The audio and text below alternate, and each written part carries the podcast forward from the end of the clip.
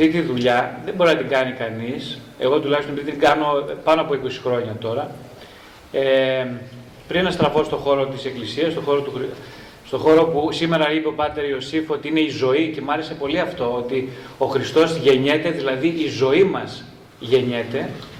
Ε, αυτό είναι το πιο σπουδαίο από όλα να το ακούσω. Για μένα είναι πολύ σπουδαίο τέλος πάντων να ακούσω ότι ο Χριστός είναι η ζωή μου, η ζωή μας.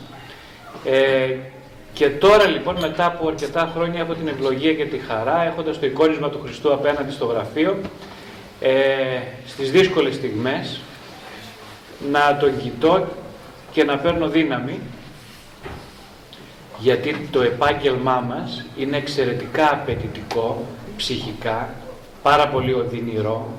Ε, αυτά τα τελευταία 20-22 χρόνια που δουλεύω έχω ακούσει ε, πολύ οδυνηρά πράγματα που φυσικά δεν θα μπορούσα με τίποτα να σηκώσω τα τελευταία 10 χρόνια αν δεν είχα ε, την Παναγία και τον Χριστό να με κοιτούν. Οπότε αισθάνομαι μεγάλη ευγνωμοσύνη γι' αυτό και το καταθέτω ε, πριν ξεκινήσουμε. Σήμερα λοιπόν ε, ε, είναι τεράστιο το θέμα. Εγώ μιλάω εδώ και 5-6 χρόνια στους εμπλό, αν τους ξέρετε εκδόσεις εμπλό. Μιλάω 5-6 χρόνια σαν ψυχολόγος, ψυχοθεραπευτής, ε, κάνω κύκλους ομιλιών εκεί. Έχω γράψει και δύο βιβλία, το ένα είναι το ψυχοθεραπευτικό ταξίδι, το άλλο είναι ε, το πόσο αντέχεις στην αλήθεια. Αυτά προσπαθούν τα βιβλία να βάλουν την εμπειρία μου μέσα όλων αυτών των ετών, ε, ζευγαρωμένα με μια διάθεση και μια έμπνευση να ακούσουν οι άνθρωποι συμπυκνωμένα τον λόγο της αλήθειας όπως τον έχω, τον έχω μαζέψει μέσα με όλα αυτά τα χρόνια από τα ζευγάρια, από τους νέους ανθρώπους, από μεγαλύτερους ανθρώπους, μέσης ηλικίας αρκετούς, που ταλαιπωρούνται με τα ζητήματα των σχέσεων. Ε, εγώ πιστεύω ότι κάθε λόγος, κάθε ομιλία, κάθε κήρυγμα, κάθε βιβλίο, κάθε δράση της καθημερινότητας, επαγγελματική, διασχεσιακή, αποσκοπεί μόνο σε ένα θέμα. Όταν μιλάμε, μιλάμε για ένα μόνο θέμα. Ο πατέρας Ιωσήφ λέει σήμερα το θέμα είναι το ένα θέμα είναι η ζωή και η σωτηρία. Μπορώ να το πούμε ότι υπάρχει ακόμα ένα θέμα και αυτό είναι η αγάπη. Οι άνθρωποι έρχονται στο γραφείο του ψυχολόγου με παράπονο. Το παράπονο τους πάντα είναι ότι δεν πήραμε αρκετή αγάπη, δεν παίρνουμε αγάπη στις σχέσεις. Οι σχέσεις αιμορραγούν, εγώ αιμορραγώ επειδή δεν παίρνω αρκετή αγάπη. Αυτό είναι το βασικό αίτημα που καταθέτουν οι άνθρωποι στον ψυχοθεραπευτικό γραφείο. Ε, σήμερα μιλάμε πολύ για αγάπη, το ξέρετε και στην Εκκλησία και εκτός μιλάμε για αγάπη. Γιατί μιλάμε για αγάπη, επειδή ακριβώς δεν αγαπάμε. Ένας που αγαπάει δεν μιλάει για αγάπη ποτέ. Δεν μπορεί να μιλήσει για αγάπη. Ένας, ένας του λόγος που δεν έχει σχέση με την αγάπη, εκλαμβάνεται ως αγάπη. Και πάβει να υπάρχει ανάγκη να μιλήσει κανείς για αγάπη. Εμείς έχουμε ανάγκη να ακούσουμε ομιλητές να μιλούν για αγάπη. Έχουμε ανάγκη να μιλάμε εμείς. Ποιος, εγώ που δεν αγαπώ μιλώ για αγάπη. Μα ποιος άλλος θα μπορούσε να μιλήσει; Αυτός που έχει μια βαθιά έλλειψη του θέματος για το οποίο μιλά. Οπότε έτσι, με, αυτή την, με τον παρήγορο λόγο, ξεκινώ και εγώ να μιλάω για την αγάπη. Για να μην παρεξηγιόμαστε. Ότι ξέρω τίποτα γι' αυτό. Ε, η αγάπη τελικά είναι τέχνη ή είναι ζήτημα θέλησης; Δηλαδή, ε, ποιο είναι το, μπορώ να αγαπήσω επειδή το θέλω, είναι τέχνη που μου τη δίδαξαν όταν ήμουν μικρός από τη γονείς μου; Είναι κάτι που μπορώ να το βελτιώσω διαβάζοντας βιβλία ή κάνοντας ψυχοθεραπεία. Τελικά τι είναι από όλα αυτά; Ε, το ερώτημα εκείνο που καταλαβαίνω εγώ ακούγοντας τους ανθρώπους είναι ότι δεν τους ενδιαφέρει να αγαπήσουν. Ε. Ενδιαφέρονται να γίνουν πώς θα γίνουν αγαπημένοι. Πώς δηλαδή ο καθένας θα γίνει αγαπημένος, αγαπητός. Αυτό είναι που τους καίει τους ανθρώπους. Καθόλου δεν τους ενδιαφέρει να τα αγαπήσουν. Δεν ξέρω αν συμφωνείτε, αλλά αυτή είναι η δική μου εμπειρία. Δεν μας ενδιαφέρει να αγαπήσουμε. Μας ενδιαφέρει όμως πώς θα γίνουμε αγαπητοί. Κάνουμε κουλουτούμπες για να γίνει αυτό η προσδοκία μας αληθινή. Οι άντρες κάνουν, θέλουν να γίνουν αγαπητοί, αποτώντα δύναμη, εξουσία, χρήματα, καλή δουλειά. Οι γυναίκες να γίνουν ελκυστικές, είτε ως παρουσίες ψυχικά, είτε ως ε, εξωτερική εμφάνιση. Και έτσι λέμε θα πετύχουμε το πολυπόθητο, δηλαδή να μπούμε στη μια καλή σχέση. Στην πραγματικότητα να γίνουμε αγαπημένες από τον άντρα μας. Όπως δεν γίναμε από τον πατέρα μας, ίσως. Όπως δεν γίναμε από τη μητέρα μας. Ε, να γίνουμε από τον άντρα μας τουλάχιστον. Ε, Οπότε το ένα μεγάλο λάθος της εποχής μας, όταν μπαίνει κανείς σε σχέση, είναι του ότι νοιάζεται να βρει το σωστό αντικείμενο. Δηλαδή, εγώ είμαι το υποκείμενο της αγάπης και ψάχνω το αντικείμενο, μια καλή γυναίκα να παντρευτώ. Ε; αντικείμενο είναι, προσέξτε, δεν πρόκειται για υποκείμενο. Το υποκείμενο είμαι μόνο εγώ. Το αντικείμενο ποιος είναι, ο άλλος. Άρα ο άλλος είναι αντικείμενο. Δηλαδή κοίται απέναντι από το υποκείμενο που είμαι εγώ. Άρα δεν υπάρχουν δύο υποκείμενα σε μια σχέση. Υπάρχουν μόνο ένα υποκείμενο και ένα αντικείμενο. Όπως εγώ τώρα πούμε, θα πιω καφέ και παίρνω το φλιτζάνι, έτσι βλέπω και τη γυναίκα μου. Καταλαβαίνετε ότι είναι πρόβλημα αυτό, ε; Είναι μεγάλο πρόβλημα αυτό. Ε, δεν είναι μεγάλο πρόβλημα. Είναι μεγάλο πρόβλημα. Αυτό είναι το πρόβλημα. Ότι ο άλλος είναι πάντα αντικείμενο. Κοιτάξτε, δεν είναι όμως πρόβλημα μόνο, είναι και η φυσική ροπή του ανθρώπου. Δηλαδή, ε, το μωράκι όταν γεννιέται, το βρέφος, ε, τη μητέρα του την βλέπει σαν καλό αντικείμενο.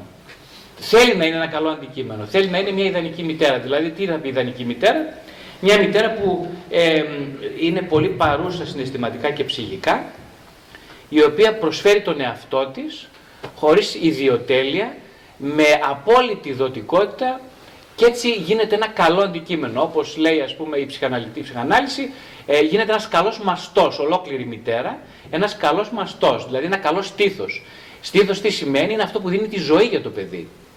Ε; Ε, τώρα μια μητέρα όμως πρέπει να είναι μόνο ένας καλός μαστός, δηλαδή είναι καλός στήθος, δηλαδή είναι μόνο ένα αντικείμενο, ή μήπως χρειάζεται να γίνει όπως λέει και ο υμνοδός, εξής ρέει μέλι και γάλα, για την Παναγία μιλώντας, ε; δηλαδή γιατί λέει εξής ρέει μέλι και γάλα, ε, τι, είναι το, τι είναι το γάλα, συμβολικά, το γάλα είναι η τροφή, είναι η ζωή, αυτό που με επιτρέπει εμένα που είμαι βρέφος να ζήσω, να, να, να, να, να γίνω άντρας, να μεγαλώσω. Είναι αυτό που μου δίνει την ασφάλεια, γιατί η μητέρα, το μητρικό στήθος, δίνει την ασφάλεια στον άνθρωπο ότι θα μεγαλώσει, θα είναι υγιής, θα ζήσει, δεν θα πεθάνει. Η μητέρα λοιπόν είναι η ασφάλεια. Αλλά, εδώ υπάρχει ένα πολύ μεγάλο αλλά, η εξής δεν λέει μόνο γάλα, λέει και μέλι μαζί. Ε; Ρέει μέλι και γάλα. Γιατί πρέπει να έχει μέλι η μητέρα, τι σημαίνει το μέλι; Μήπως μέλι σημαίνει να είναι γλυκιά, να είναι χαρούμενη, να είναι ευτυχισμένη; Μπορούμε να φανταστούμε την Παναγία που είναι το, ο αρχέτυπο της μητέρας να είναι ε, ένας δυστυχής άνθρωπος; Μπορούμε να το φανταστούμε. Η μητέρα λοιπόν το, το απόλυτο αρχέτυπο πρέπει να είναι χαρούμενη, να είναι ευτυχισμένη με τη ζωή να είναι ευτυχισμένη που έχει μια δική της ζωή.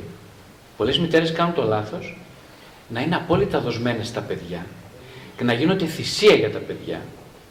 Αλλά θυσία, η δικιά μου δουλειά δείχνει ότι ε, η θυσία είναι πολύ παρεξηγημένη έννοια. Ε, Όποιος μιλάει για θυσία πρέπει να ξέρει ότι προτού μπει στη διαδικασία να θυσιαστεί, θα πρέπει να έχει ένα εαυτό για να θυσιάσει. Πριν τον χτίσει μια αίσθηση αυτού, δεν μπορεί να θυσιάσει έναν εαυτό τότε τι θα θυσιάσει, το τίποτα; Και όταν θυσιάζει κανείς το τίποτα, μήπως τελικά ζητάει τα πάντα για αντάλλαγμα; Μήπως δηλαδή ζητάει τα πάντα από το παιδί, να γίνει το παιδί ο άντρας της, ο ερωμένος της, να γίνει τα πάντα το αγόρι της. Ξέρετε τι γίνεται στην Ελλάδα με την οικογενειακή πολυκατοικία; Ζουνε, οι άνθρωποι ζουνε, χτίζουν μια πολυκατοικία για τα παιδιά, ζουν στο τελευταίο, είναι τριόροφοι ας πούμε, ο μπαμπάς κάτω η αδερφή στο μεσαίο, ο αδερφός πάνω και τα κλειδιά στις πόρτες. Αυτά που σας λέω τώρα είναι η εμπειρία πολλών χρόνων. Ε; Δεν είναι ανέκδοτα. Τα κλειδιά στις πόρτες. Τώρα ρώτησα εγώ μια θεραπευόμενη μου, ε, ε, την έβλεπα παλιά σε μια ομαδική θεραπεία και της λέω, ε, κάποια στιγμή βγήκε και λέει, μα δεν μπορούμε λέει, κοίταξε, λέω ότι το ζευγάρι δεν έχει δικό του χώρο να ζήσει. Μου λέει ποιο ζευγάρι, εμείς τα κλειδιά τα έχουμε στις πόρτες όλα. Λέω τα κλειδιά στις πόρτες, αλλά άμα θέλετε να κάνετε έρωτα με τον σύζυγο, λέει δεν ξέρουμε τώρα τι είναι αυτό, έχουμε ξεχάσει να το κάνουμε, ξέρω, έχει περάσει πολύ καιρός. Τώρα τι μας λες εσύ τώρα, βρε κύριε Βασιλιάδε, τι μας λες τώρα. Τι είναι αυτά που λες τώρα, εμείς έχουμε τα παιδιά, έχουμε άλλες σχολές τώρα και θα κάνουμε και τέτοια. Ε, λέω, κοίταξε, ε, καλά, τα κλειδιά λέω, συγγνώμη, γιατί δεν τα βγάζετε από τις πόρτες να τα έχετε από μέσα και όχι απ' έξω από την πόρτα; Α, μου λέει, τι είναι αυτά που λες, πώς θα το πω εγώ στη μαμά αυτό; Στη μαμά της να πει δηλαδή ότι πρέπει το κλειδί. Όχι, λέει, θα παρεξηγηθεί η μαμά της. Το κλειδί πρέπει, πρέπει να είναι μέσα από την πόρτα και όχι έξω από την πόρτα.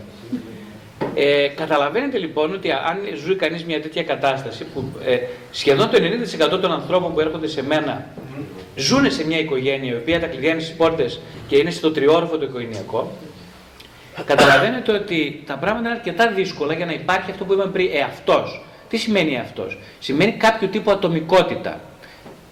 Ε, λίγο έχουμε παρεξηγήσει τα πράγματα. Άλλο ατομικισμός και άλλο ατομικότητα. Η ατομικότητα είναι το απαραίτητο έδαφος για να χτιστεί το, η υπερατομικότητα, η υπέρβαση του εγώ, η υπέρβαση του εαυτού. Αν δεν υπάρχει μια ατομικότητα δεν έχεις πουθενά να χτίσεις. Είναι σαν να χτίσει ένα σπίτι στην άμμο. Ε; Λέει ο Κύριος αγάπα τον, τον άλλον σαν τον εαυτό σου, τον πλησίωνο σε αυτόν. Άρα θεωρεί, θεωρεί σαν προϋπόθεση ότι υπάρχει ένας εαυτός που αξίζει να αγαπηθεί. Εμείς λέμε, Α, όχι, εγώ θα θυσιάσω όλα λέει μάνα για τα παιδιά. Μα ποια όλα, αφού δεν έχεις τίποτα, ας πούμε, τι θα θυσιάσεις. Έχεις αυτό. Κανείς δεν ρωτάει αυτήν την απλή ερώτηση. Έχεις αυτό για να το δώσεις.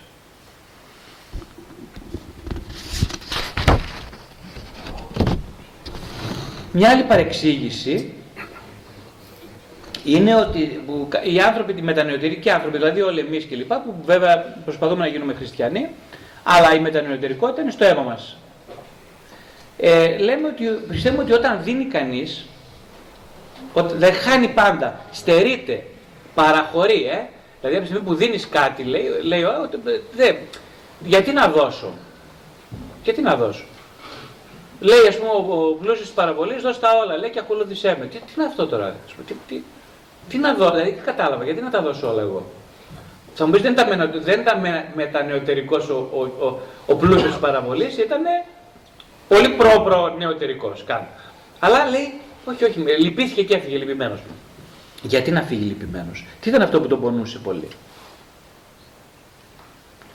Ε, το να δίνεις τελικά μήπως είναι μια υψηλή έκφραση δυναμισμού.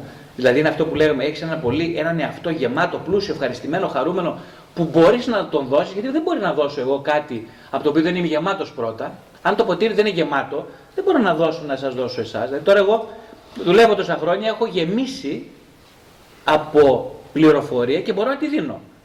Ε, όταν ξεκινούσα τη δουλειά αυτή, τι να δώσω, σε ποιο να δώσω, τι; Πρέπει να έχεις κάτι για να δώσεις. Δίνω τον εαυτό μου λοιπόν, μήπως σημαίνει ότι δίνω ό,τι είναι ζωντανό μέσα μου, τη χαρά μου, το ενδιαφέρον, την κατανόηση, τη γνώση, το χιούμορ, τη θλίψη μου.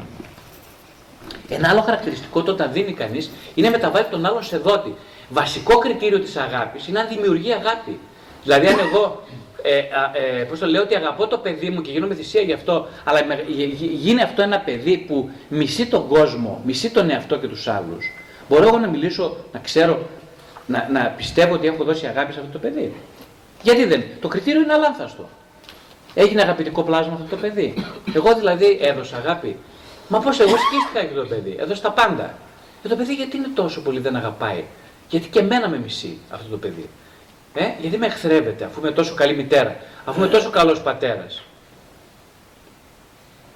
Υπάρχει βέβαια στην εφηβεία τα παιδιά και νωρίτερα αμφισβητούν τους γονείς.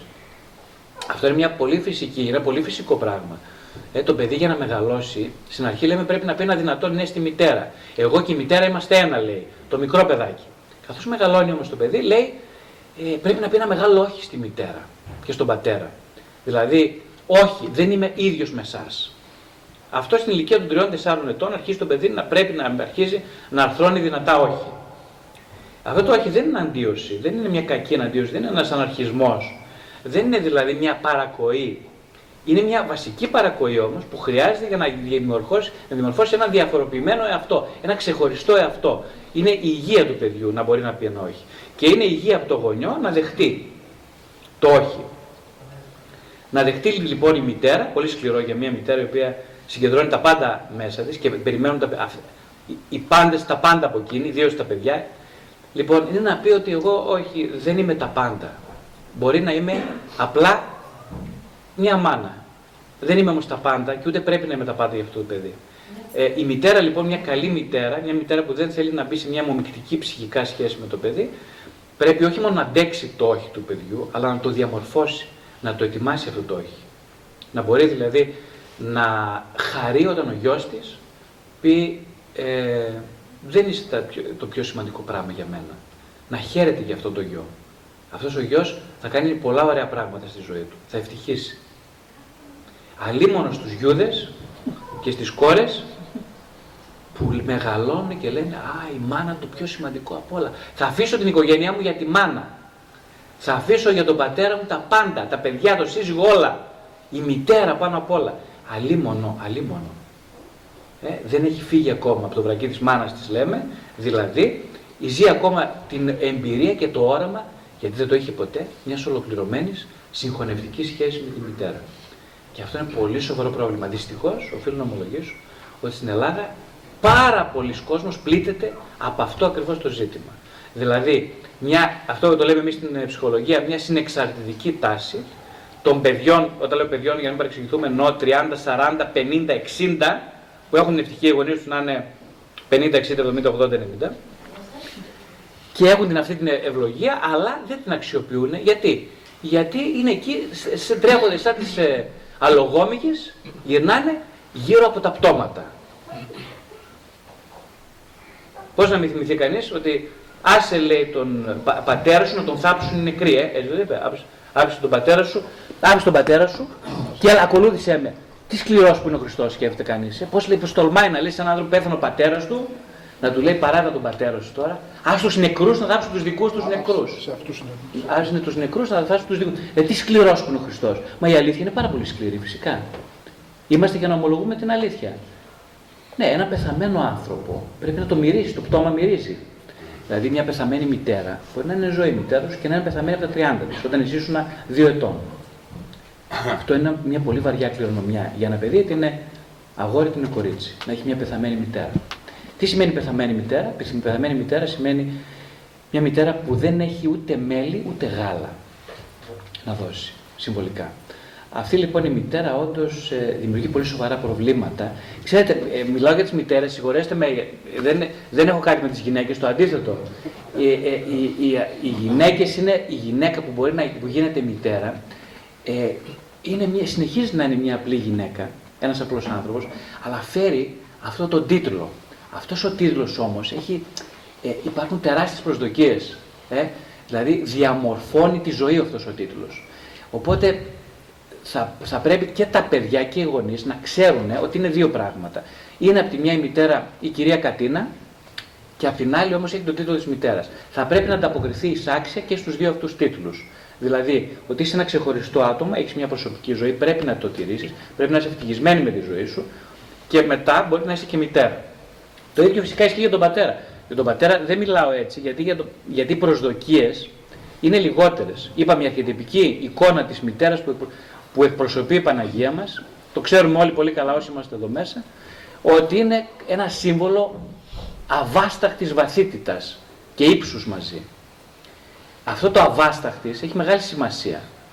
Δεν μπορεί να βαστίξει μια μητέρα αυτό το τίτλο. Δεν μπορεί να το βαστίξει. Γιατί όλοι περιμένουμε από τη μάνα μας να είναι η Παναγία. Και δεν μπορεί να είναι η μάνα η μανούλα μας, η καημένη, η Παναγία. Δεν μπορεί να είναι. Ε, δεν μπορεί, είναι άνθρωπος, γονατίζει. Αυτό όμως είναι πολύ σημαντικό η ίδια η μητέρα να το ξέρει ότι εγώ θα γονατίσω. Λοιπόν, δεν είμαι σπουδαία, δεν είμαι τίποτα ιδιαίτερο. Μου ευλόγησε ο κύριος να έχω, να έχω παιδί, να μπω σε αυτό, αλλά από εδώ και πέρα θα αναθέσω την ευθύνη του παιδιού μου δια της προσευχής στην Παναγία, αυτή που είναι το αρχέτυπο. Ε; Γι' αυτό η μητέρα που δεν προστρέχει στην Παναγία θα ματώσουν πιο εύκολα τα γόνατά της, θα καμφθεί από τις πληγές της και θα έχει μια ε, το φόβο ότι είναι αστήριχτη. Ψάχνει να βρει αυτή, αφού δεν έχω την Παναγία, δεν έχω τον Χριστό, ε, στον άντρα μου. Και ο άντρας μου όμως δεν είναι εκεί για μένα. Και εγώ είμαι μόνη. Πώς θα στηρίξω εγώ αυτό το ρόλο, τι θα κάνω; Γι' αυτό λέμε λοιπόν και πολλές φορές ότι η αποτυχία να σταθώ στο ρόλο μου ίσως είναι η μεγαλύτερη ευλογία που μπορεί κανείς να έχει. Γιατί με οδηγεί στο να δω ποιος είναι αυτός ο κύριος ο οποίος θα με στηρίξει. Γι' αυτό η ανεπάρκεια στους ανθρώπους, γι' αυτό η αδυναμία είναι το μεγαλύτερο ευλογημένο εμπόδιο, στην πραγματικότητα είναι η μεγαλύτερη διευκόλυνση και για τη μητέρα και για τον πατέρα για να στραφεί προς τα εκεί που μπορεί να πάρει πραγματική δύναμη. Ε,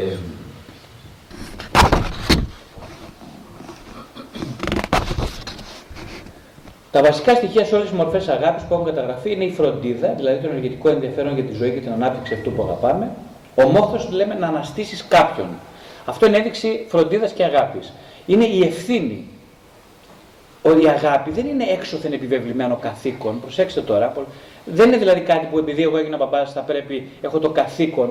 Όχι, δεν ήταν έτσι τα πράγματα.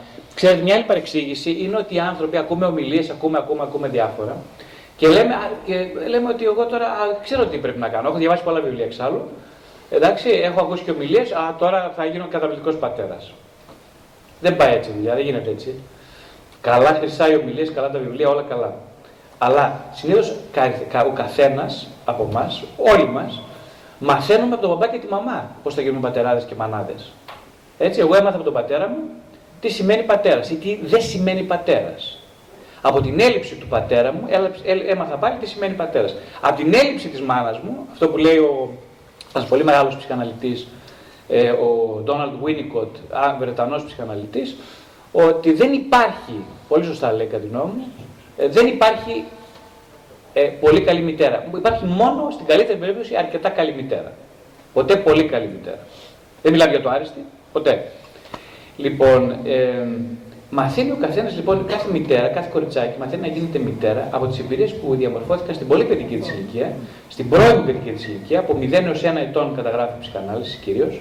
Δηλαδή, από 0 έως 1 ετών γίνονται όλα τα οι ζημιές, γίνονται και πολύ μεγάλα εφόδια αποκτούνται. Γι' αυτό λένε και πολύ σωστά οι ψυχαναλυτές ότι θα πρέπει τον πρώτο χρόνο η μητέρα να μην δουλεύει, γιατί τον πρώτο χρόνο το παιδί έχει απόλυτη ανάγκη για μια σταθερή, μόνιμη, συνεπή παρουσία. Ε, οπότε είναι πολύ μεγάλο λάθος τη κοινωνίας μας που έχει επιτρέψει τι μητέρες να δουλεύουν, τις γυναίκες, να δουλεύουν στον πρώτο χρόνο μετά την κοίηση. Ε, τα κράτη λοιπόν που έχουν αυτή την ευλογία σίγουρα δημιουργούν μια ασφάλεια στο παιδί. Βέβαια δεν αρκεί μόνο η παρουσία, ε, όπως είπαμε πριν, δηλαδή δεν αρκεί μόνο η μητέρα να είναι παρούσα, γιατί μια γυναίκα μπορεί να είναι παρούσα 20 ώρες του 24 με το παιδί και να βλαστημά και να βρίζει την ώρα που είναι εκεί και θα ήθελε να είναι στην Νορβηγία, ας πούμε, να κάνει διακοπές. Αυτό δεν, δηλαδή η υπερπαρουσία σε χρόνο και ποσότητα δεν υπεραναπληρώνει την απουσία της ψυχικής διάθεσης και βούλησης μητέρας. Η μητέρα γι' αυτό πρέπει να είναι χαρούμενη. Δηλαδή το παιδί μυρίζει εκτός από το γάλα της και το πόσο χαρούμενη είναι η μάνα του. Κοιτώντας τα μάτια, γιατί λέει, γιατί λένε η ψυχανάλυση ότι είναι πολύ σημαντικό τα μάτια. Γιατί κοιτώντας λοιπόν τη μάνα στα μάτια, εκείνη την ώρα βλέπει, την κάνει ακτινογραφία το παιδί, τη μάνα. Και ξέρετε γιατί κάνει ακτινογραφία; Γιατί όλη μου η ζωή εκείνη την ώρα είναι η μάνα μου. Δεν υπάρχει άλλη ζωή. Δεν υπάρχω καν εγώ χωρίς τη μάνα.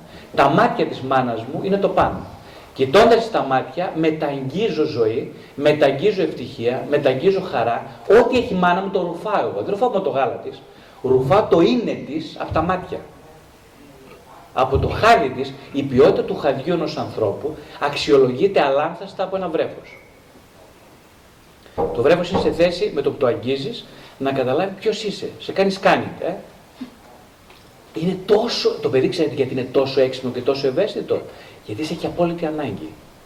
Γι' αυτό λέει ο Κύριος και λέμε κι εμείς ότι ο μόνος τρόπος να γνωρίσει κανείς την αλήθεια, το Χριστό, τη ζωή, είναι να αισθανθεί ότι έχει τα πάντα. Ότι δεν αξίζει απολύτως τίποτα. Ότι είναι απολύτως ρηγμένος στο πέλαγος, στο χάος. Αυτός είναι ο μόνος ευλογημένος που θα γνωρίσει τον Χριστό. Ακριβώς αυτό συμβαίνει στο, συμβαίνει στο βρέφος. Μόλις γεννιέται το βρέφος, είναι ένας ρηγμένος στο πέλαγος. Ένας χαμένος άνθρωπος.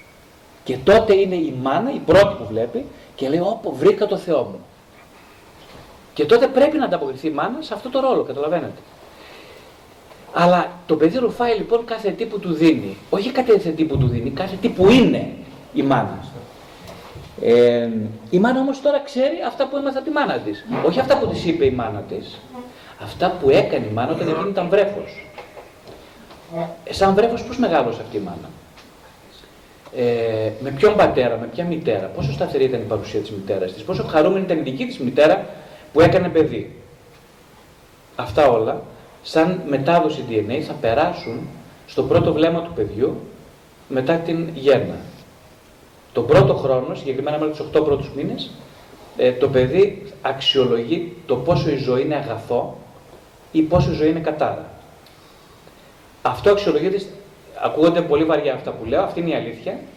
Ε, βέβαια, η, η, μεγάλη μου ελπίδα και που την βλέπω να πραγματοποιείται είναι ότι πάρα πολλοί δυστυχείς φαινομενικά άνθρωποι, επειδή είχαν πολύ ανεπαρκείς εμπειρίες μητρότητας και πατρότητας και τον πρώτο χρόνο της ζωής τους και τα επόμενα πέντε χρόνια, όχι μόνο δεν χάθηκαν, αλλά ευτύχησαν να γιατρευτούν, αλλά αυτό είναι ένα άλλο θέμα. Αφορά τη μετάβαση από την ψυχολογία στην θεολογία. Οπότε δεν τα λέω αυτά για να σας για να αποθαρρύνω, για να πω α, τι, τι πράγματα, τι, ότι α, δεν είναι τον πρώτο χρόνο δεν γίνουν τα πράγματα σωστά, καήκαμε. Όχι, δεν είναι έτσι. Διαφωνώ εγώ με αυτήν την άποψη. Δεν καήκε κανένας. Αφού υπάρχει ζωή και η ζωή γεννιέται, δεν χάθηκε κανένας ποτέ. Ε, είναι η ικανότητα λοιπόν της ευθύνης. Η ευθύνη είναι responsiveness στα αγγλικά, δηλαδή η ικανότητα να ανταποκρίνεσαι στις ανάγκες του άλλου ανθρώπου. Αυτό είναι ευθύνη. Ο σεβασμός είναι η ικανότητα να βλέπεις ένα άτομο όπως είναι. Εμείς κυρίως βλέπουμε τα παιδιά μας, επειδή χρησιμοποιούμε τη λέξη, τη λέξη μου, το παιδί μου, ο γιος μου, η κόρη μου, αυτό το μου είναι καταστροφικό, ξέρετε. Θα μου πεις πώς θα το πω, αφού είναι παιδί μου. Δεν, δεν είναι παιδί σου. Δεν είναι παιδί σου, όχι. Εσύ είσαι ένα όργανο, το φέρεις στον κόσμο, είναι παιδί του Θεού. Ε, έτσι δεν έλεγε ο Άγιος Παίσιο. Το παιδί του Θεού, παιδί, ε, παιδί του Θεού. Ε, το παιδί του Θεού δεν είναι, δεν είναι, δεν είναι παιδί σου. Θα μου πεις, εγώ το έκανα. Κάτσε, έκανα εγώ το ανέθρεψα, το κάνω τόσα έξοδα, τόση ταλαιπωρία. Α πούμε, πώς δεν είναι παιδί μου, ρε παιδί μου, είναι δυνατόν. Παιδί μου, δεν είναι παιδί σου, γιατί το μου είναι καταστροφικό. Αυτό το μου της κτητικότητας, το οποίο είναι φυσικό βέβαια, όλοι μας το έχουμε ανάγκη, αλλιώς γιατί το έχουμε ανάγκη οι γονείς. Γιατί αν, δεν, αν βγάλουμε το μου από τη μέση, εκπέφτει αυτή η προέκταση του ναρκισισμού. Δηλαδή, κάτσε, αν δεν είναι παιδί μου, ρε φίλε, ας πούμε, ε, τότε τι να, τι, γιατί εγώ να επενδύσω τόσα πολλά; Πάμε, πάλι γυρνάμε στο γνωστό θέμα, ε; Γιατί εγώ να επενδύσω τόσα πολλά; Γιατί, για ποιο λόγο, δεν είναι δικό μου λες. Εδώ τώρα να μετριέται κανείς πάλι με τον, για ακόμη μια φορά με τον, τον αρκισμό του. Οπότε λέω παιδί μου, ε, από τη στιγμή που λέω παιδί μου όμως, εδώ τι γίνεται. Εδώ τώρα κάνω επένδυση πολλά εκατομμύρια και θα περιμένω πίσω να γυρίσουν. Ποιος επενδύει τόσα λεφτά και δεν περιμένει πίσω τίποτα. Πετε μου ένα. Εγώ δεν ξέρω κανέναν, δεν γνώρισα. Ε, Πώς να πεις δηλαδή ότι αυτό δεν είναι παιδί μου η μάνα, να το πει ότι αυτό δεν είναι το δικό μου παιδί.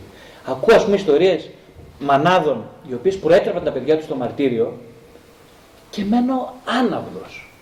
Γιατί αυτή η μητέρα δεν είχε την αίσθηση της κτητικότητας. Δηλαδή το παιδί είναι ένα ξένο παιδί.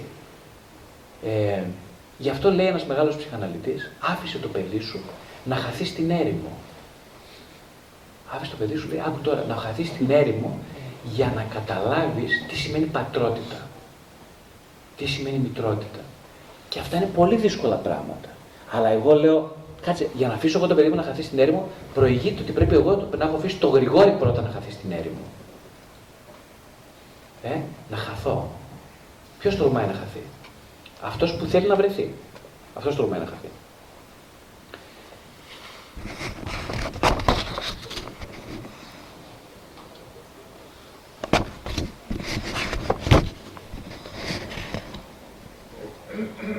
Ναι, η μητέρα λοιπόν, όπω γεννιέται το παιδάκι, είναι μετά, πρώτα έρχεται ο πρωτογενής ναρκισμό, δηλαδή σημαίνει ότι δεν υπάρχω εγώ, δεν υπάρχει, είμαστε ένα με τη μαμά. Ε, είμαι καλό παιδί όταν ικανοποιώ τη μαμά, είμαι κακό παιδί όταν η μαμά δεν είναι χαρούμενη. Οπότε, αν η μαμά είναι δυσαρεστημένη, που δεν έχει σχέση με μένα, που είμαι βρέφος, λαμβάνω όλη την ευθύνη ότι εγώ φταίω. Και αυτό αρχίζει η ενοχή, καταλάβατε, η ενοχή, αυτή η ψυχολογική ενοχή ξεκινάει τότε. Δηλαδή, αν η μαμά δεν είναι χαρούμενη, δεν φταίω, δεν φταίω εγώ φυσικά, αλλά τι να κάνουμε τώρα που εγώ έβλεπα στο βλέμμα της την απουσία χαράς; Οπότε τη χρεώνουμε όλοι. Πάει τώρα. Εδώ είναι ο πρωτογενής ναρκισμό. Ε.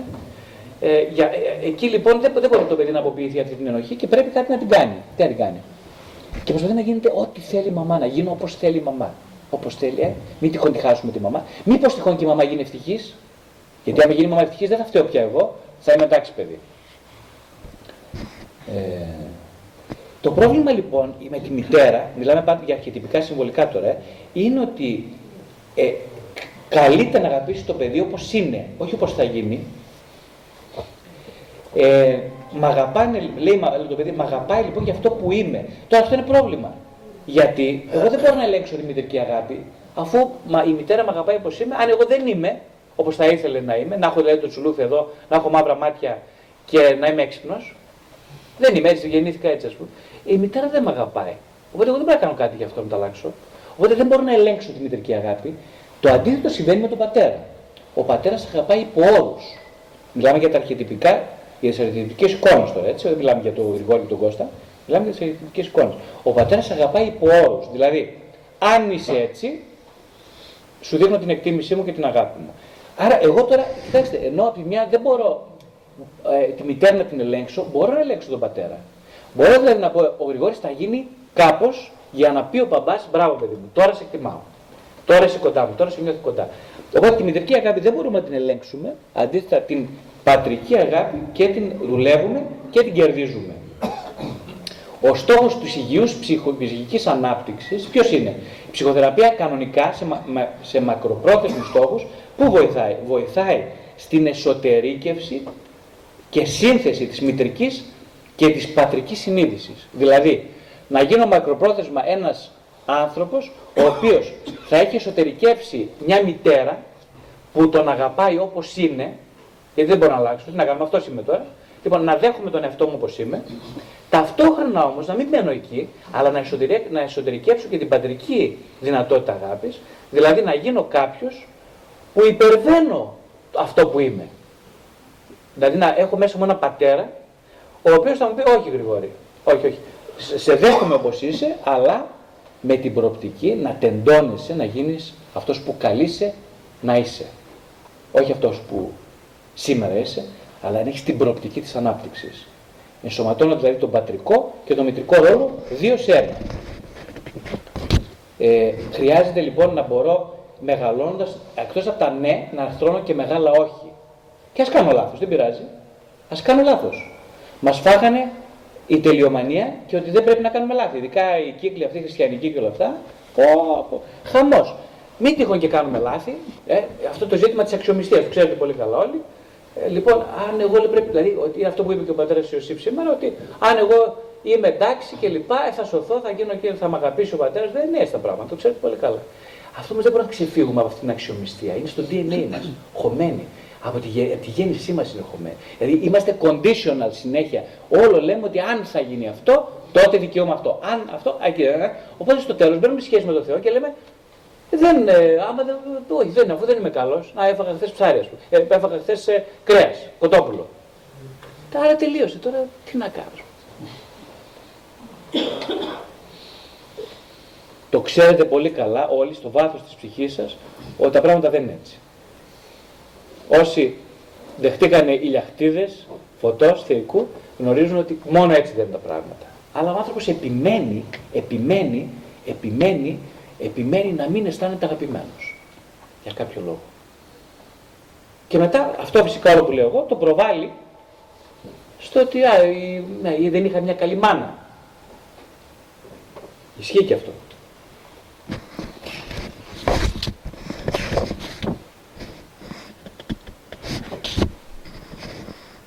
Ναι, έχω παραδείγματα. πούμε, τι είναι η λέω, υπερπροστατευτική μητέρα. Ποια είναι αυτή; Ε, είναι, είναι μια μητέρα που βγάζει αποθυμένη εχθρότητα προς το αντικείμενο της αγάπης της. Δηλαδή με το υπερβολικό της ενδιαφέρον, ασυνείδητα, τίνει να αναπληρώσει την έλλειψη της ικανότητάς της να αγαπά. Εδώ κοιτάξτε, βλέπουμε ότι υπάρχουν δύο Υπάρχει το θέλω, που είναι το συνειδητό, εγώ θέλω να. Υπάρχει και αυτή η επιθυμία που είναι ασυνείδητη. Εγώ δεν, κανένας δεν την ξέρει. Η μητέρα λοιπόν, αυτή που η ασυνείδητο τι σημαίνει, ασυνείδητο σημαίνει δεν έχω επίγνωση του τι θέλω μέσα μου. Το ασυνείδητο είναι ένα τεράστιο κομμάτι του αυτού, πολύ μεγαλύτερο από αυτό το συνειδητό. Δηλαδή, αν πεις Γρηγόρη, τι θα ήθελες σήμερα για να είσαι φιλισμένο, ε, θα ήθελα να φάω μια μπουγάτσα, να αγκαλιάσω τη γυναίκα μου και να βλέπουμε το ηλιοβασίλεμα μαζί. Παράδειγμα. Αυτό είναι το συνειδητό θέλω. Υπάρχει όμως το ασυνείδητο που είναι κάτι τελείως διαφορετικό, το οποίο όμως ασκεί κυριαρχική επίδραση στο συνειδητό θέλω και καθορίζει τη ζωή μας. Υπάρχουν πάρα πολλοί άνθρωποι, για παράδειγμα, οι οποίοι είναι εχθρεύονται την Εκκλησία, τον Χριστό, ακούνε και τους ζουν να τα σπάσουν όλα, ας πούμε. Αυτοί οι άνθρωποι μπορεί να κρύβουν μια συνείδητη επιθυμία για τον Χριστό, η οποία υπερβαίνει όλους εμάς εδώ μαζί. Αλλά δεν το γνωρίζουν. Ε. Ισχύει και το ακριβώς το αντίθετο φυσικά. Ο, κάποιοι ευσεβείς άνθρωποι κρύβουν βαθύτατο μίσος και φόβο για την αγαπητικότητα του Θεανθρώπου. Το ασυνείδητο λοιπόν είναι κάτι που δεν μπορεί να το πιάσει κανείς από πουθενά. Αυτό όμως δυστυχώς καθορίζει τις επιλογές και την επίδραση που ασκούμε στα παιδιά και στο σύντροφό μας. Οπότε μια μητέρα, όταν έχω υπερβολικό ενδιαφέρον, το παιδί μου μην κάνει αυτό, μη στάξει, μη μου ελερωθεί, μη φοβηθεί, μη το χτυπήσει κανένας. Πώς θα είναι έτσι, πώς θα είναι όμορφο, το φτιάξω έτσι. Ε, όλο αυτό λέμε εμείς ότι ασυνείδητα είναι τι είναι να αναπληρώσει την έλλειψη ικανότητας να αγαπά. Δηλαδή, εγώ δεν είμαι αρκετή, πιστεύει ως μητέρα, δεν μπορώ να αγαπήσω, οπότε θα δείχνω εικόνα ότι είμαι κάτι άλλο, να μην ξελάσω και τον εαυτό μου κάποια στιγμή και πιστεύω ότι εγώ μπορώ να αγαπήσω. Αυτή είναι η ασυνείδητη ενοχή.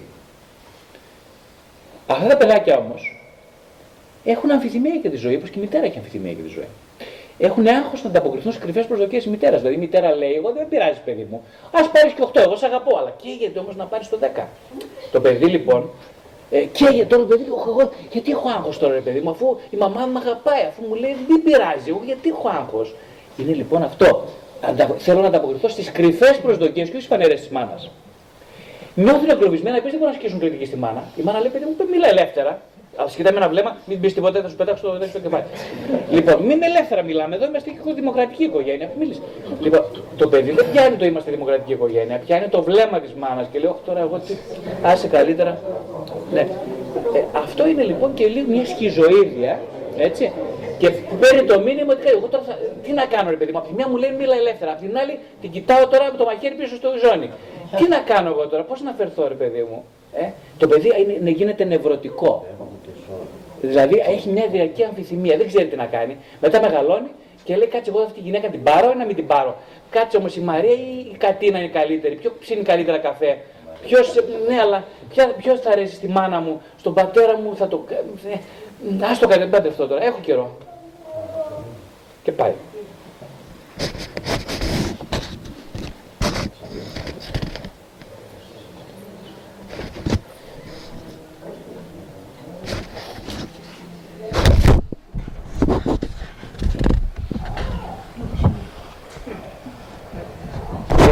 έχω πάρα πολλά ακόμα να σας πω, αλλά ίσως θα πούμε κάποια άλλη φορά. Εκείνο που θα ήθελα είναι τώρα να σας δώσω λόγο, να κάνετε τις δικές σας ερωτήσεις, μακάρι να είστε προκλητικοί, να μου κάνετε προκλητικές ερωτήσεις, να έχει πιο ενδιαφέρον διάλογος. Το, ο λόγος σε εσάς. Λοιπόν, περιμένουμε. Ε, θα ήθελα να ρωτήσω, ευχαριστώ πολύ για τις ε, πληροφορίες, θα ήθελα να ρωτήσω το ασυνείδητο που αναφέρατε που είπατε ότι είναι αρκετά δύσκολο να το προσεγγίσουμε. Έστω λιγάκι μπορείτε να μας πείτε πώς προσεγγίζετε αυτό και πώς μπορούμε να ανακαλύψουμε κάποια πράγματα; Βεβαίως. Πολύ ωραία ερώτηση. Λοιπόν, ε, το συνέδριο δεν προσεγγίζεται με, μες στη μοναξιά, προσεγγίζεται με ψυχοθεραπεία. Μόνο. Γιατί το λέω αυτό; Γιατί κάποιοι άνθρωποι με ρωτάνε, ας πούμε, όπως σας είπα πριν, διαβάζοντας βιβλία, ακούγοντας ομιλίες κλπ. Όλα αυτά είναι πάρα πολύ χρήσιμα γιατί κινητοποιούν ε, την επιθυμία. Δηλαδή, όταν διαβάζω εγώ ένα ωραίο βιβλίο, ας πούμε, και στέκομαι, ένα βιβλίο με καρδιά, ε, στην πραγματικότητα εκείνη την ώρα τι γίνεται, αγκιστρώνεται ένα κομμάτι του ασυνειδήτου στο συνειδητό λόγο του συγγραφέα. Και εκείνη την ώρα εγώ βρίσκω, εκείνη την ώρα σαν μέσα μου μια φωνή λέει Όπω ε, έπιασε λαβράκι. Νομίζω το λαβράκι είναι αυτό που λέει ο συγγραφέας. Δεν είναι αυτό. Είναι έπιασε λαβράκι εδώ μέσα. Αλλά αγκιστρώνεται από το λόγο του συγγραφέα. Δηλαδή είναι σαν να προκαλείται μια κίνηση να βγει έξω από μέσα, ε, από το συνείδητο, ένα κομματάκι πληροφορίας προβαλλόμενο στο λόγο του συγκεκριμένου συγγραφέα. Ένα παράδειγμα σοβαρό. Ή μια ταινία, αν το ε. Λοιπόν, αλλά ο, ο, ο διάλογος με το ασυνείδητο είναι, μπορεί να έχεις, πρέπει να έχεις έναν οδηγό γι' αυτό. Ο οδηγός είναι ένας καλός ψυχοθεραπευτής, ο οποίος έχει δουλέψει με το δικό του ασυνείδητο. Ε, καλός ψυχοθεραπευτής σημαίνει εκπαιδευμένος, χρόνια έμπειρος, με πολύ μεγάλη προσωπική θεραπευτική δουλειά με τον εαυτό του. Οι άνθρωποι που έρχονται σε θεραπεία δεν έρχονται για να ανοιχνεύσουν το ασυνείδητό τους. Οι άνθρωποι που έρχονται σε θεραπεία έρχονται κυρίως με συμπτώματα. Δηλαδή, έχω πρόβλημα. Ποιο είναι το πρόβλημα; Το συνήθως το πρόβλημα είναι η σχέση με τη γυναίκα μου, χωρίζουμε. Θα χωρίσουμε ή τέλος πάντων δεν μπορώ γιατί θέλω και άλλες σχέσεις παράλληλες. Ε, έχω ενοχές, οι άντρες. Οι γυναίκες, ε, τώρα τελευταία και οι γυναίκες έχουν παράλληλες σχέσεις, ε, αρκετές. Ε, δεν είμαι ευχαριστημένη, ερωτικά, θέλω να δω και κάποιους άλλους, αλλά ντρέπομαι και όλα αυτά. Άμα είναι και χριστιανοί, είμαι ακόμη χειρότερα, η μεγαλύτερη παιδιά πάλι εσωτερική. Ε, ε, τα παιδιά, τι να πω για τα παιδιά. Έχω πρόβλημα με το γιο μου, είναι 15-16 χρονών και δεν μπορώ να συμπεριφερθώ. Εκείνος συμπεριφέρεται άσχημα, δεν ξέρω τι να του πω. Λοιπόν, έρχονται με τέτοιους συμπτώματα, δηλαδή πάντα διασκεσιακά. Η εμπειρία μου λέει όμως ότι το διασκεσιακό πρόβλημα είναι μια αφορμή για να ε, βυθιστεί κανείς στο ενδοψυχικό πρόβλημα. Το ενδοψυχικό πρόβλημα είναι η σχέση με το συνείδητο. Δηλαδή είναι βασικά ένα, ότι εγώ δεν γνωρίζω πού με σμπρώχνει η ασυνείδητη επιθυμία. Και η ψυχοθεραπεία καλείται να σε βοηθήσει να μπεις σε διάλογο με την ασυνείδητη επιθυμία. Αυτό είναι το. Δεν ξέρω αν βοηθάω με αυτό που λέω. Ε, οπότε είναι μόνος σου, δεν μπορείς να κάνεις τίποτα. Είναι ακριβώς το ίδιο πράγμα σαν να έχεις μια βαρκούλα 4 μέτρα, μια ξύλινη βάρκα, με κουπιά, σε αφήσει κάποιος στη μέση του ειρηνικού ωκεανού, με μια μπετονιά και σου λέει κάτσε εδώ και ψάρευε. Και εσύ ρίχνει την μπετονιά μέσα στον ειρηνικό, στο κέντρο του ειρηνικού μιλάμε. Και ρίχνεις την μπετονιά τώρα και περιμένεις. Ξέρετε τι κυκλοφορούν κάτω στον ωκεανό, ε; Ξέρετε τι, τι, τι όντα; Ναι, όχι κοινό, κάτι φάλαινες 25-30 μέτρα. κάτι καρχαρίε, ξέρω και εγώ τώρα, ρίχνεις την μπετονιά σου εσύ και λες: Εγώ μόνος μου, μόνος μου εδώ, δεν θέλω βοηθό. Εδώ. Ακριβώς αυτό είναι η προσπάθεια του να δουλέψει κανείς με τον εαυτό του, ε, να προσεγγίσει το ασυνείδητο, είναι ακριβώς να είσαι στον ωκεανό και προσπαθείς να πιάσεις ψάρια. Μόνος. Ναι. Ε, να σας ευχαριστήσω για την πολύ εμπεριστατωμένη ομιλία. Απλώς θα ήθελα να, ε, να πω ότι είναι ευτύχημα που είμαστε Ορθόδοξοι, ε, που έχουμε έναν Άγιο Αυγουστίνο, που έχουμε κάποιους άλλους οι οποίοι ε, σε επίπεδο και ψυχαναλυτικής θεώρησης, αλλά και ψυχοθεραπείες προσέφεραν πάρα πολλά πράγματα, διότι έχω την εντύπωση ότι όλη αυτή η ψυχαναλυτική προσέγγιση, έτσι όπως και που δομήθηκε από την αρχή, από το Freud, Adler, Jung και όλα τα πράγματα, ε, συνδέεται με πράγματα τα οποία έχουν να κάνουν με απολυτότητες. Και αυτό το βλέπεις και στην πολιτική και στη θεολογία και σε όλα τα πράγματα. Συνεπώς αυτό πρέπει να περιορίζεται σε κάποιο συγκεκριμένο πλαίσιο, δηλαδή και ο ψυχαναλυτής όταν κάνει με την ψυχαναλυτική θεωρία πρέπει να έχει όρια τα οποία αξιολογούνται και μετά προχωρούν, δεν μπορεί να είναι επάπειρον. Δηλαδή η Αμερικανική θεώρηση ότι κάθομαι σε ένα κρεβάτι και λέω και λέω επάπειρον, είναι μόνο για να τους, του παίρνεις τα λεφτά, τίποτα άλλο. Αλλιώς πρέπει να βγαίνει ας πούμε, κάποιο συμπέρασμα το οποίο να αξιολογείται. Και το άλλο, το ασυνείδητο, νομίζω δεν μπορεί να προσεγγιστεί με τίποτα παρά μόνο το υποσυνείδητο, τελικώ και ιδιαίτερα το συλλογικό ασυνείδητο. Όσο δεν αφορά την μητέρα που είπατε, τι μπορεί να δώσει, εάν δεν έχει ή οποιοδήποτε, αν δεν έχει αυτό, ναι, όταν δεν έχει θέση αυτό. Μπορεί όμως να δώσει δυνάμει. Δηλαδή, μια γυναίκα, η οποία πούμε, παντρεύεται στα 19, είναι εξελισσόμενο όν. Αυτό μπορεί να το δώσει και εκεί είναι και βαρύτερες στι συνέπειες. Γιατί δεν προλαβαίνει να εξελιχθεί. Αυτά και σας ευχαριστώ. Πάρα πολύ. Ευχαριστώ και εγώ πολύ για την, αυτό που είδα σχόλια. Ε, η αλήθεια είναι ότι, ναι, κοιτάξτε, κριτήριο για μένα της ψυχοθεραπείας ή της ψυχαναλυτικής ψυχοθεραπείας η αποτελεσματικότητα είναι. Γιατί έχετε δει και βλέπω και εγώ περιπτώσεις ανθρώπων που είναι 10 ή 20 χρόνια πούμε, σε ψυχοθεραπεία, σε ψυχαναλυτική ψυχανάλυση και λίγο κοροϊδεύουν τον εαυτό τους. Αυτό ευθύνεται εν μέρει ο ψυχαναλυτής, εν μέρει, εν μέρει οι ψυχοθεραπευόμενοι. Ε, ε, ε, κριτήριο αποτελεσματικότητας μιας ψυχοθεραπευτικής δουλειάς είναι κανείς να κλείνει μέσω της ψυχοθεραπείας κύκλους που άφησε στη ζωή του μισάνοιχτου. Και αυτό πρακτικά πώς φαίνεται; Ένας τρόπος που φαίνεται είναι αυτός ο άνθρωπος μέσα από τη ψυχοθεραπεία αρχίζει να αποκτά μια πιο υγιή σχέση με τον εαυτό του, κάποια συμπτώματα στην πορεία τονούνε και αισθάνεται πιο ότι την ικανότητα, ενώ δεν μπορούσε να μπει σε σχέσεις υγιείς, ή χώριζε ή τέλος πάντων ήταν μόνος του, δεν μπορούσε να κάνει καμία σχέση με κανέναν. Ε, αυξάνονται οι πιθανότητες να μπει σε μια υγιή σχέση με μια σύντροφο ή να έναν σύντροφο, να μπορεί να παραμείνει σε μια σταθερή σχέση και ίσως να μπορέσει και να δει την πιθανότητα να κάνει παιδιά. Αυτά, αν, στον βαθμό που γίνονται φυσικά, ε, είναι ένα κριτήριο για να δούμε αν κάποιος προοδεύει κλπ. στον χώρο αυτής της αυτογνωστική ζωής. Σίγουρα εκείνο που πιστεύω, όπως λέτε και εσείς, είναι ότι κανείς που έχει διαβάσει τους πατέρες, διαβάζει ε, τους πατέρες της Εκκλησίας, ε, εκεί μέσα υπάρχει, ας πούμε, στη φιλοκαλία, υπάρχει μια γνώση ανυπέρβλητη για την ψυχική ζωή του ανθρώπου, που, ε, που όπως συνηθαίνεται η ψυχική ζωή με την πνευματική. Οπότε αλλά το πρόβλημα είναι ότι πολλοί άνθρωποι, για μένα που βλέπω ανθρώπους πολλούς, είναι ότι μπαίνουν στον χώρο της Εκκλησίας της χριστιανικής πίστης με έναν σαθρό ψυχικό κόσμο ε, και μεταστρέφουν την υγεία ε, σε παθολογία. Αυτό είναι ένα πολύ σοβαρό θέμα του, του δηλωμένους χριστιανικού κόσμου.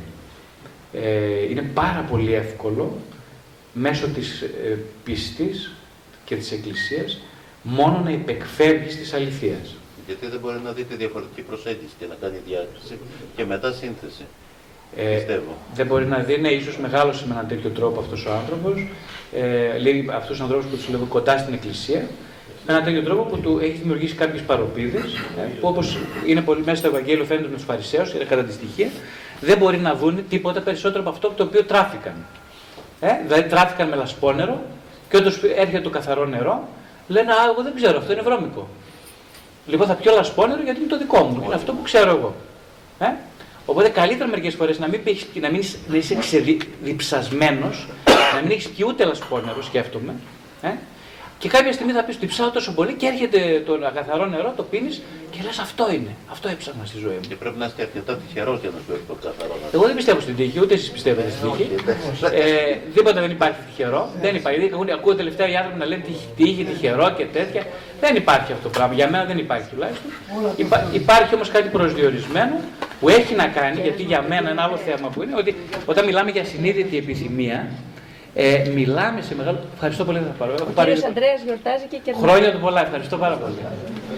Ε, όταν μιλάμε λοιπόν για συνείδητη επιθυμία, στην πραγματικότητα μιλάμε για την. Για, γιατί για μας ο Χριστός είναι το ασυνείδητο. Λέει ο πατέρας Σιμεών Γραγιόπουλος, τον οποίο πάρα πολύ εκτιμάω και τα γραπτά του, ε, ακούω τις ομιλίες του. Λοιπόν, λέει ότι κάποια στιγμή ότι στον Άγιο δεν υπάρχουν το ασυνείδητο, δεν υπάρχει υποσυνείδητο, δεν υπάρχει συνειδητό.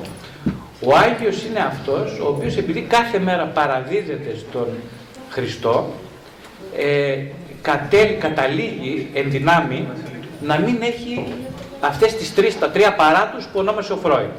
Το ίδιο οίκο, σούμπερ οίκο. Στον Άγιο δεν υπάρχουν αυτές οι οντότητες και γι' αυτό διαφοροποιείται η, η, χριστιανική, η ορθόδοξη χριστιανικότητα από την καθολική στο ότι σύμφωνα με την καθολική, ε, με το καθολικό δόγμα, ε, ο, στον παράδεισο υπήρχε συνειδητό, προσυνειδητό και ασυνείδητο.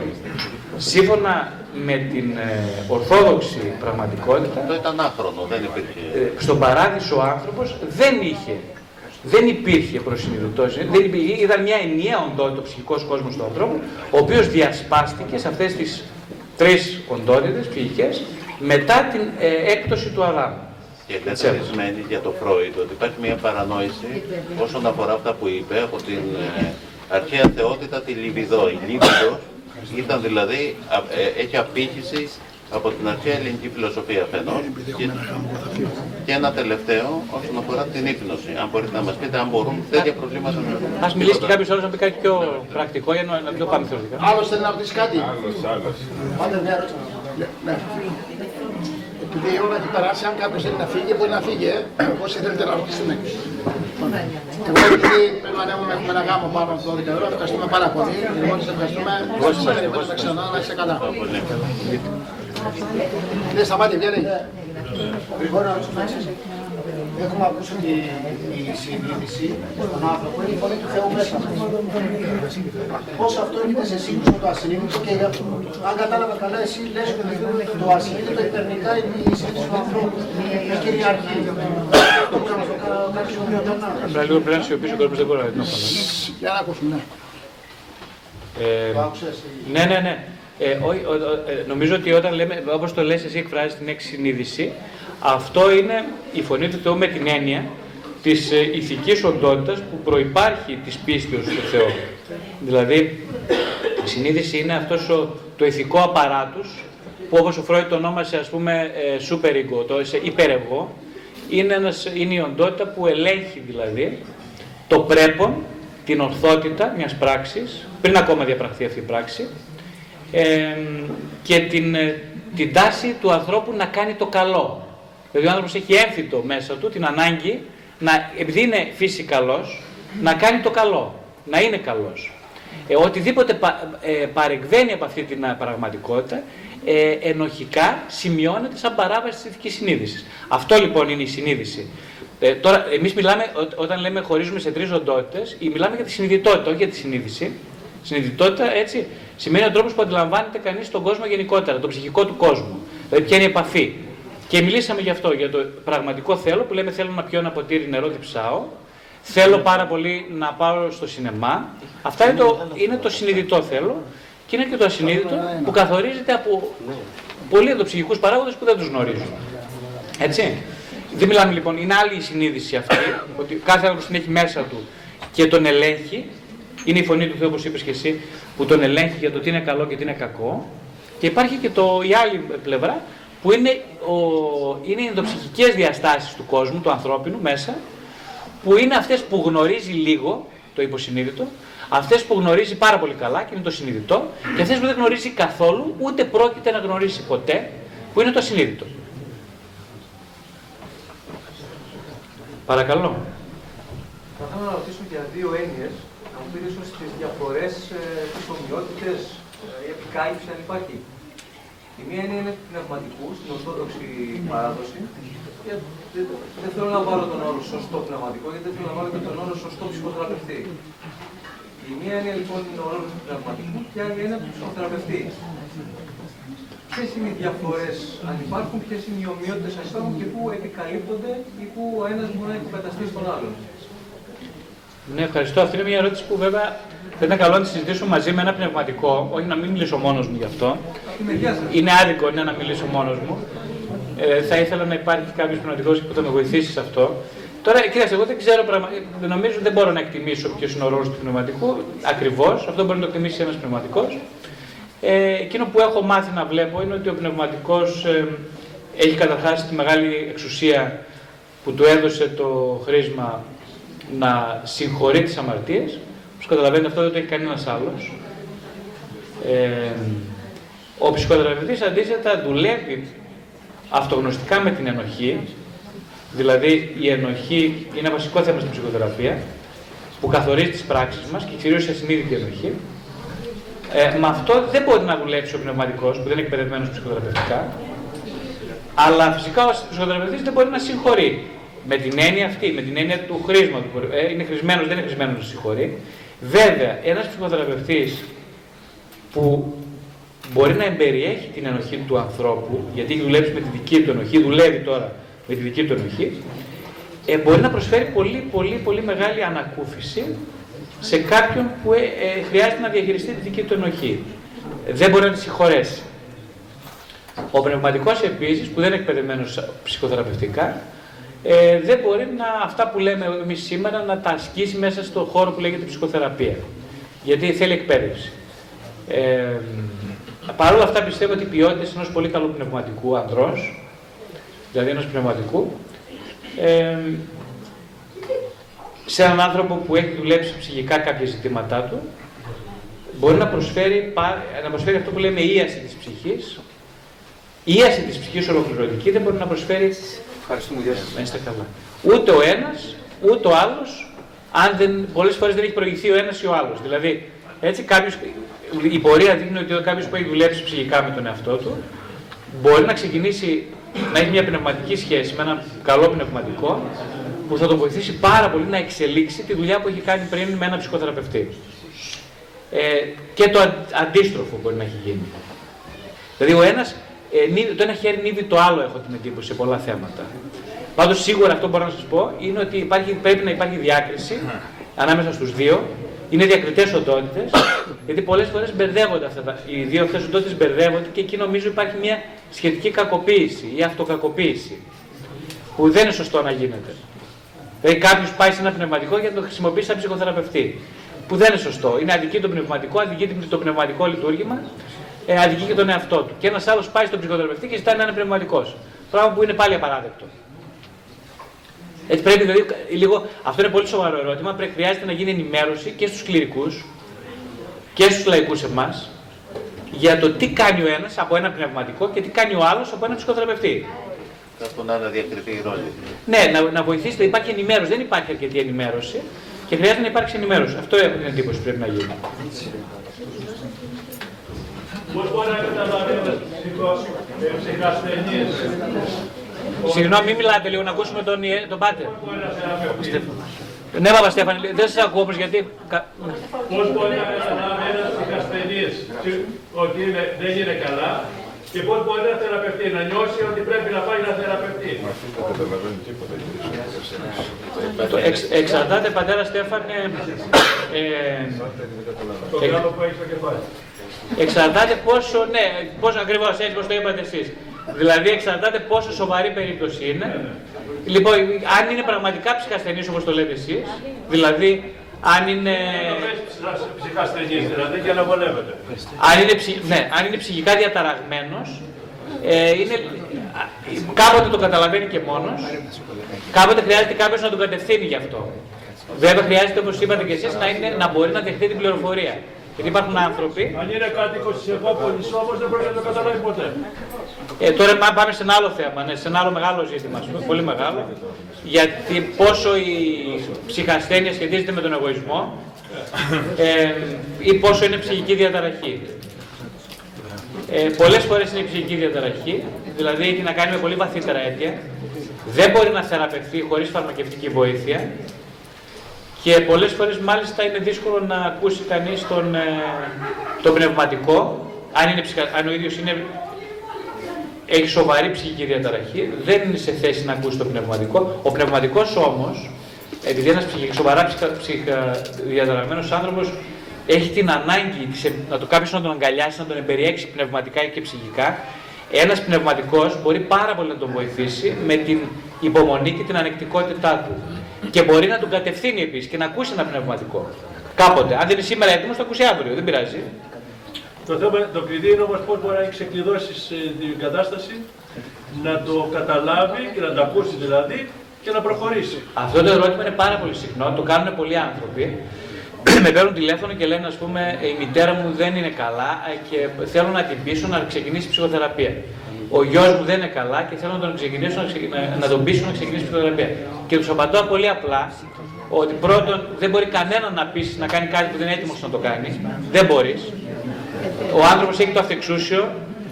Δεν μπορεί να πούμε εμείς το αυτεξούσιο. Έχει τύχει περίπτωση, συγγνώμη που...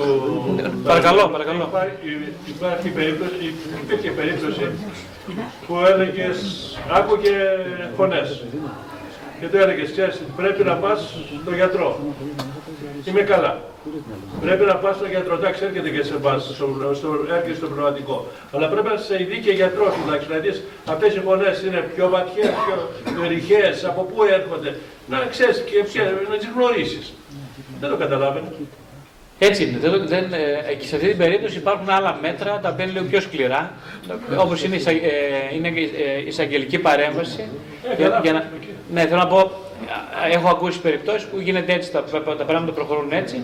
Ένας ψυχοθεραπευτής όπως εγώ δεν μπορούμε να αναλάβουμε τέτοιους ανθρώπους, γιατί απλά χρειάζεται κάποιος οικειοθελώς να έρθει σε εμάς και να παραδεχθεί ότι έχει ένα πρόβλημα και να θέλει πάρα πολύ να το λύσει.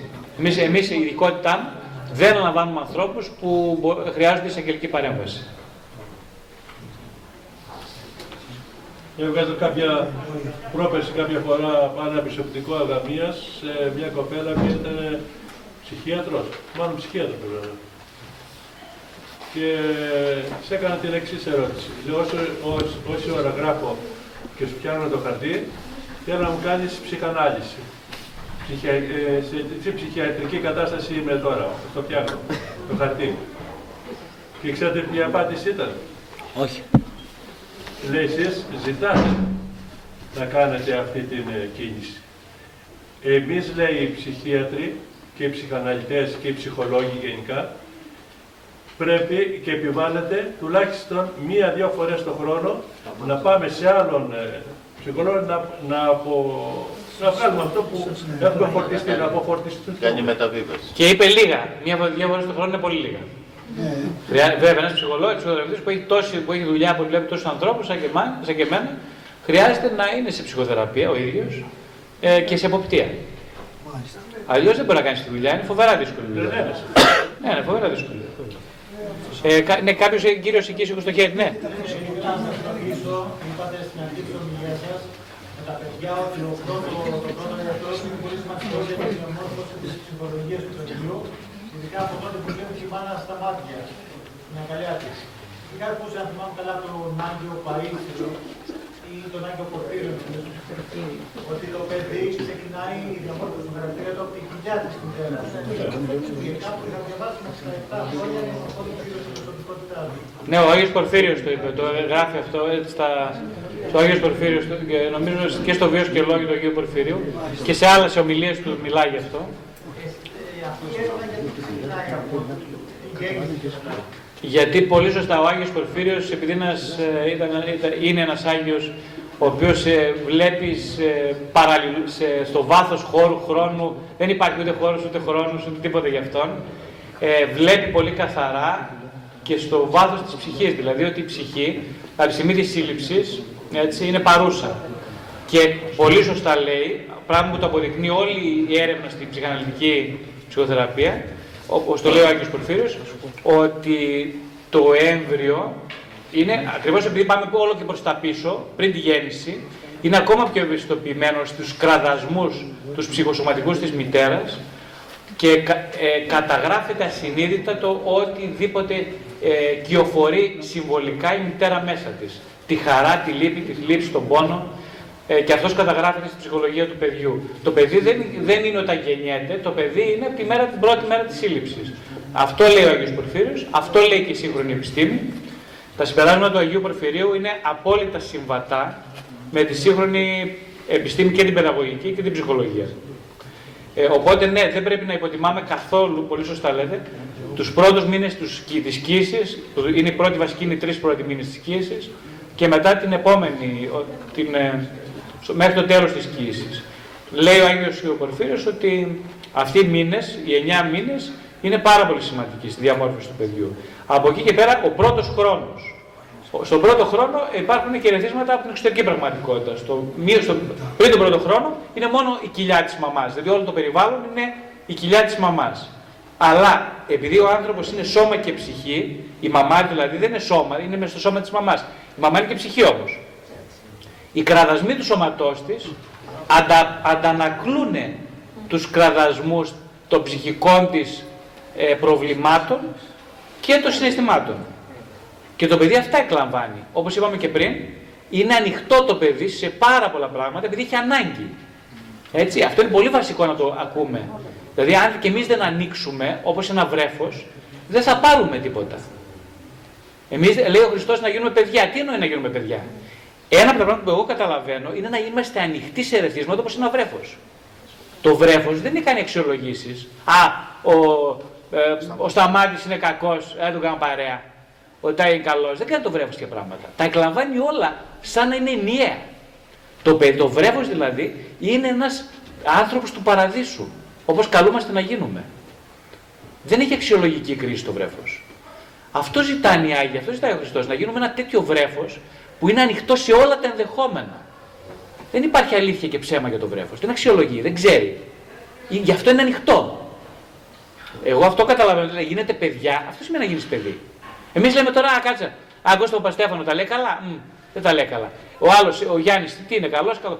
Ε, Βλέπουμε καλό-κακό. Είναι ο διαχωρισμός. Ε; Το καλό και το κακό. Καλό-κακό. Από τη στιγμή των ενό-δύο χρονών που μεγαλώσει το παιδί, πάει, έχει φύγει. Είναι καλό-κακό, καλό-κακό. Τα αξιολογεί όλα. Να γίνουμε πριν από αυτό το επίπεδο. Αρχίζουν τα όχι. Ναι, αρχίζουμε, όχι, ναι, καλό, κακό, μέτριο. κα- Αξιολογήσεις, αξιολογήσεις. Πώς θα γίνω να γίνω ένας άνθρωπος που δεν αξιολογεί; Δεν αξιολογεί με ποια έννοια, με την έννοια της ανοιχτότητας, της δεκτικότητας. Ε; Ο Άγιος Πορφύριος έβλεπε για παράδειγμα, τώρα ξέρετε πολλά παραδείγματα κι εσείς, βλέπει έναν ε, αναρχικό και λέει τι καταπληκτικό παιδί είναι αυτό. Εμείς θα το βλέπουμε και θα λέγαμε, στρίβαμε, θα κόβαμε κατευθείαν. Αυτός λέει τι γλυκό παιδί, τι αγάπη αυτό. Γιατί δεν αξιολογεί το, την εμφάνιση, δεν αξιολογεί το εξωτερικό. Βλέπει, βλέπει το όλο, το σύνολο. Ε; Έτσι βλέπει και το παιδάκι. Βλέπει τη μάνα του, η μάνα του λέει είμαι χαρούμενη, γελάει ψεύτικα. Αυτή κατά καταλαβαίνει όμως γελάει ψεύτικα. Δεν κοιτάει το γέλιο. Κοιτάει τι έχει μέσα της. Ένα γέροντα είχε πει κάποια φορά, λέει σε μια Αγίο, λέει πολύ με ενοχλεί, λέει πολύ που κρουτσάει το παιδί, το έμβριο μέσα. Και λέει, σου φωνάζει και σε κρουτσάει για να ηρεμήσεις. Ωραία. γιατί, γιατί ήρεμη είμαι, λέει κανονικά. Δεν είσαι ήρεμη, λέει. Σου κάνει σήματα μόρφωση από μέσα και πρέπει να ηρεμήσεις ψυχικά και, ψυχολο... και πνευματικά. Δεν ήταν, ήταν αναστατωμένη.